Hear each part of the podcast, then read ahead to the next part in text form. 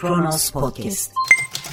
Her türlü milliyetçiliği ayaklar altına aldığını söyleyen bir politikacının şartlar değiştiğinde milliyetçiliğin siyasi adresi olan partiyle üstelik lideri kendisini hırsızlık ve vatana ihanetle suçlamışken sıkı bir ittifak kurup çizdiği zikzaklar içinde ortağından daha sıkı bir milliyetçi söylem tutturduğu ülke Türkiye.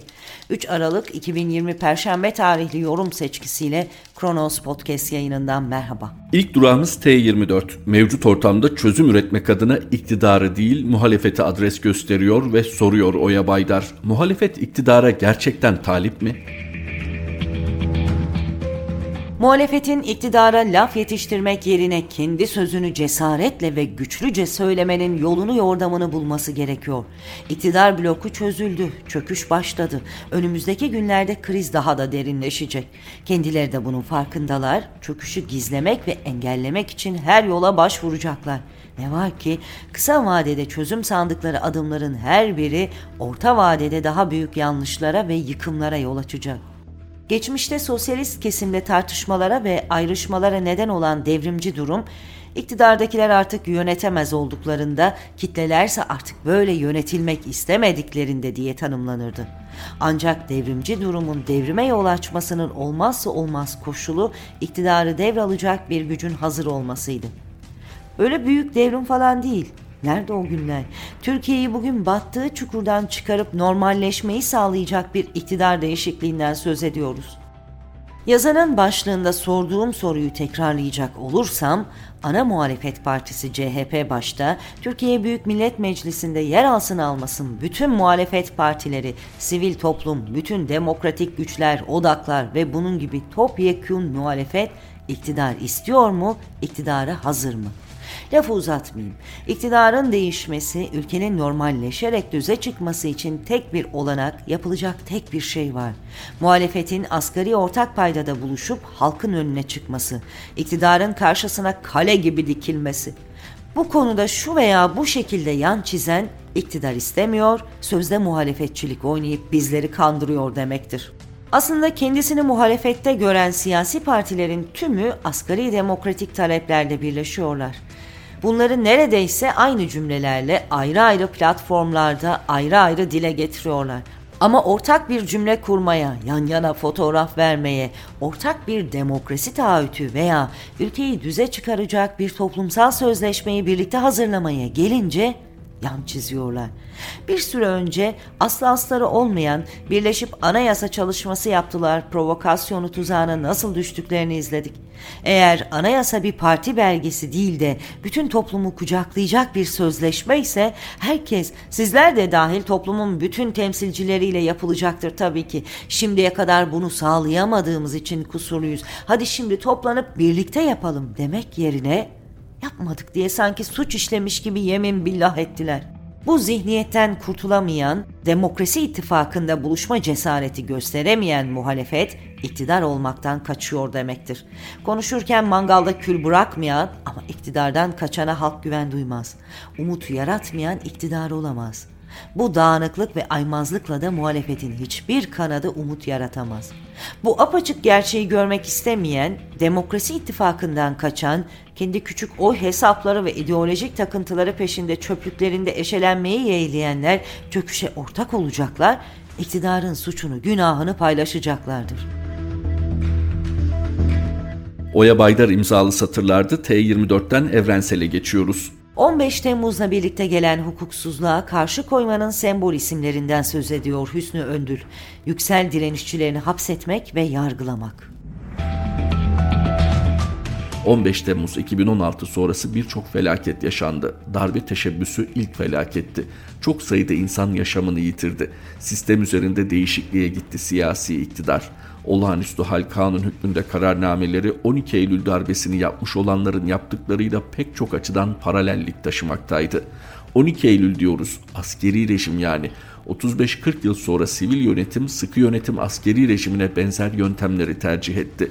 Tıpkı 12 Eylül döneminde olduğu gibi Uluslararası Çalışma Örgütü'nün 111 sayılı iş ve meslekte ayrımcılık sözleşmesine aykırı olarak insanları düşünce ve inançları nedeniyle yargısız işten attı. On binlerce insan 40, 50, 100, 150 binin üzerinde kamu görevlisi ihraç edildi. Olağanüstü Hal Komisyonu verileri 125 bin civarında bir başvurunun olduğunu gösteriyor. Mağdur sayıları çok daha fazla olabilir. Aile hesabı yaparsanız da KHK ihraçlarının etkilediği insan sayısının milyonlarla ifade edilmesi olası. Ankara Kızılay'da Yüksel Caddesi'nde insan hakları anıtı vardır. 80'li yılların sonunda dikildi o anıt. İnsan Hakları Derneği'nin yıllar boyunca basın açıklaması yaptığı bir anıt. 2016 yılının Kasım ayında 9 Kasım 2016 bir kıvılcım boyut kattı Yüksel Caddesi İnsan Hakları Anıtı çevresine. Genç bir akademisyen Nuriye Gülmen elinde pankartıyla işimi geri istiyorum dedi o gün. Sonra çoğaldı isimler. Belki bin kez gözaltına alındılar. Nuriye'ye Semih Özakça, Acun Karadağ, Veli Saçılık, Mehmet Dersulu, kimi kez de Mahmut Konuk eşlik etti. O daha çok ihraç edildiği Dikmen'deki iş yerinin önünde işimi geri istiyorum sloganıyla eylem yapmıştı. Düzce'de bu talep dillendirildi. İşini geri isteyen muhreç kamu görevlilerince Alev Şahin'i Nazan Bozkurt'u Armağan Özbaş'ı anmalıyım. Ankara Sakarya Caddesi'nde çoğu kez tek başına işimi geri istiyorum eylemlerini sürdüren Cemal Yıldırım'ı da kaydetmeliyim.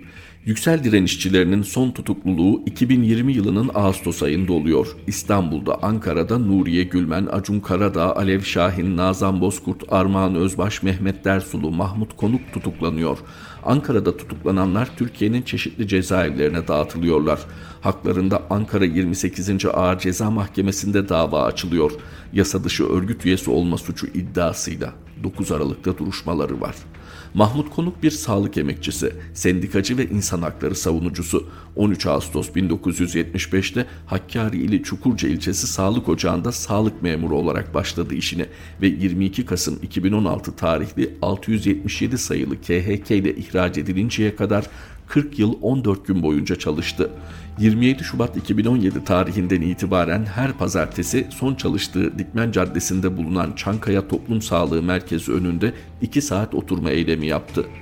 Sonuç olarak ilk diyeceğim işimi geri istiyorum talebi ve sloganıyla demokratik eylemlerde bulunan yüksel direnişçilerine fiziksel olarak özgürlükleri iade edilmelidir. Serbest kalmalılar. Çünkü işimi geri istiyorum eylemleri demokratik bir hakkın kullanıldığı eylemlerdir. İtiraz ve talep eylemleridir. Hem ifade özgürlüğü hem de toplanma özgürlüğüyle ilgilidir. Suç teşkil eden eylemler değildir. İkinci diyeceğim de şudur. Suç teşkil eden ulusal üstü insan hakları belgelerinden olan 111 sayılı İLO Sözleşmesi iş ve meslekte ayrımcılık hükümlerine aykırı olarak insanları düşünce ve inançları nedeniyle kamu görevinden ihraç etmektir. Tarih ve hukuk önünde buna inanır ve bunu söyleyebilirim. Evrensel'den aktardık Hüsnü Öndül'ün satırlarını. Yeni Asya var sırada. Adı var etkisi pek yok bir çıkıştı reform. Kazım Güleç Yüz'ün yazısı reform derken başlığını taşıyor. AKP Genel Başkanı bir taraftan demokrasiden, insan haklarından, hukuktan, adaletten, özgürlükten yana en küçük bir sıkıntımız yok. Hangi kesimin ne sıkıntısı varsa hepsini birer birer çözdük deyip diğer taraftan hukuk devletini tahkim edecek adımlar atma kararlılıklarını tekrar ede dursun gündemdeki kritik davalar için Bahçeli ile aynı frekanstan öfkeli tepkiler vererek bunca yıllık yol arkadaşlarını da gözünü kırpmadan harcamak suretiyle zaten kuşkuyla bakılan reform vaatlerini daha yola çıkmadan boşa çıkarıp suya düşürmeye muvaffak oldu. Ama en küçük bir sıkıntımız yok dediği hukuk ve adalet için hazırlanan dördüncü yargı paketinde öngörülen hususlar mevcut işleyişteki hiç de küçük olmayan sıkıntıların bizzat kendileri tarafından da itirafı anlamına geliyor. Ocakta gündeme getirileceği belirtilen söz konusu pakette yer alacak düzenlemelerden bazılarının şunlar olacağı ifade ediliyor. İfade özgürlüğü davalarında uygulama farklılıklarının giderilmesi, Oysa sene başında yapılan TMK değişikliğiyle haber ve eleştiri niteliğindeki yayınların terör propagandası sayılamayacağı düzenlemesi getirilmişti. Ama uygulamada yine değişen bir şey olmadı. Bir örneğini de kendi davamızda gördük. Yasa değişikliğini heyete hatırlatmamıza rağmen. Ağır ceza davalarında 7 yıla kadar uzayan tutukluluk sürelerinin kısaltılması. Bunca insanın ve ailenin hayatını mahvettikten sonra. Yerel mahkemelerin AYM ve AHİM kararlarına uyumu. AYM ve AHİM'in ihlal kararlarının yeniden yargılama sebebi sayılması. Bunun için yeni kanun çıkarıp reform yapmaya gerek yok ki. Anayasanın hükümleri ortada. Maksat reform lafıyla göz boyamak ve dostlar alışverişte görsünse iş başka tabii. Zaten bir taraftan reformdan söz ederken diğer taraftan hukukun en temel prensiplerini ayaklar altına alıp çiğnemeyi sürdüren bir anlayışla karşı karşıya olduğumuz ortada. Hukuka meydan okuyan mafyanın hamisi ortağıyla arasını hoş tutmak uğruna yıllarca beraber yürüdüğü yol arkadaşlarını dahi bir çırpıda gözünü bile kırpmadan harcamakta zerre kadar tereddüt etmeyen bir anlayış. Ama bu anlayışın ülkeyi ve de ekonomiyi getirdiği nokta şu aşamada söylem düzeyinde de olsa ibreyi yeniden reforma çevirdi. Mecburen ve kaçınılmaz bir şekilde. Çünkü bu iş böyle gitmez, gidemez.''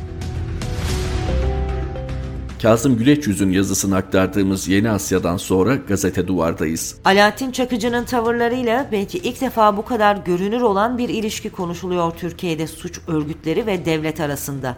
Metin Yeğin bazen birbiri yerine kullanılan kavramların karıştırılmaması için yazmış. Kabadayı, mafya, çete.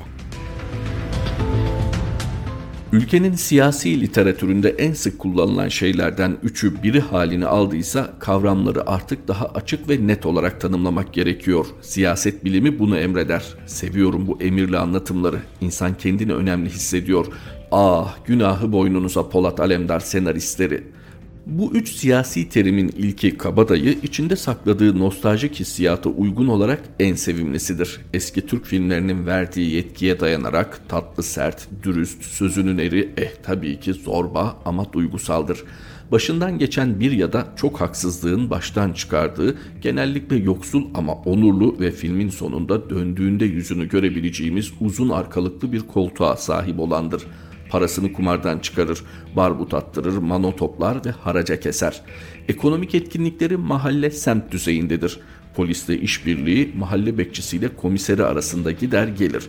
Yerel küçük zorba esnafıdır ve artık nerede o eski kabadayılardır. Hattatlar ve telkari küpe sanatkarı ile birlikte müze kenarlarında, köşede bucakta kahvelerde anılarını anlatırlarken belki görme şansınız vardır.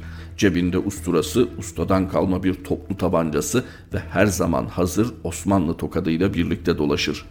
Mafyanın kabadayıyla hiç alakası yoktur. Daha kalabalıklaşmış kentlerde şiddetin seri kullanımına açık endüstriyel bir sektördür kentin kalabalık ve karmaşık hali daha çok ayıp ve racon üzerinden yürüyen kabadayılık ilişkisi yerine pusu atma ve arkadan kafasına sıkmaya elverişli hiyerarşik yapıyı doğurmuştur. Bazı gelişmiş ülkelerde omerta denilen iç düzeye sahiptir. Mafya lideri kabadayının aksine korunmadan ve çaktırmasa da korkmadan gezemez. Kapitalist ekonominin gereği kitlesel pazarlamaya yönelik işlevleri yerine getirir. Yine kumar sektöründe olabilmekle beraber daha çok beyaz kadın ticareti, uyuşturucu satışı gibi faaliyetleri yürütürler. Devletle ilişkileri polis müdürlerinden bakanlara, parlamenterlerden devlet başkanlarına kadar geniş bir yelpazede tanımlanabilir. Al gülüm ver gülümdür. Kendi aralarında kazan kazan ilkesine göre yürür her şey. Dünyanın hiçbir ülkesinde devletle belli bir düzeyde ilişkisi olmayan mafya olamaz. Yaşatmaz alimallah büyüğü mafyayı. Çetenin ne kabadayıyla ne mafya ile ilgisi vardır. Bazıları daha önce bağımsız mafya grupları olabilirler ama daha sonra maddi ve manevi duygularla doğrudan devletin bir organı haline dönüşürler. Çeteler tapu kadastro teşkilatı, vergi dairesi gibi devletin kurumsal ihtiyaçlarını karşılayan teşkilatlardır. Yaptıkları bazı ekonomik faaliyetler yasa dışı gibi görünse de aslında kendilerini beslemek durumunda olan devletin sırtından yük olmaktan çıkıp ekonomik bağımsızlıklarını sağlayabildikleri ekonomik etkinliklerdir. Bu etkinliklerin ekonomik yararları bazen devletin vergi gelirlerinden çok daha fazlasını devlete yani mensuplarına kazandırabilir. Bürokratik kuralları aşar, ifşaatı yavaşlatacak hantallığı ortadan kaldırır, zaman tasarrufudur. Şiddetin örgütlenmiş kurumsal halinin en pratik ve saf halidir.'' Bilmem anlatabildim mi? Şimdi bu politik literatüre göre tanımlamaları kullanınız, siyasetin emirlerine uyunuz, uymayanları uyarınız. Gazete Duvar'dan aktardığımız Metin Yayın imzalı satırlar bu birlikteliğimizdeki son paylaşımımızdı. Gülden Gül Batıbay Şahin ve Mehmet Şahin yeni yorum seçkimizde Kronos Podcast yayınında tekrar buluşmak üzere. Hoşçakalın.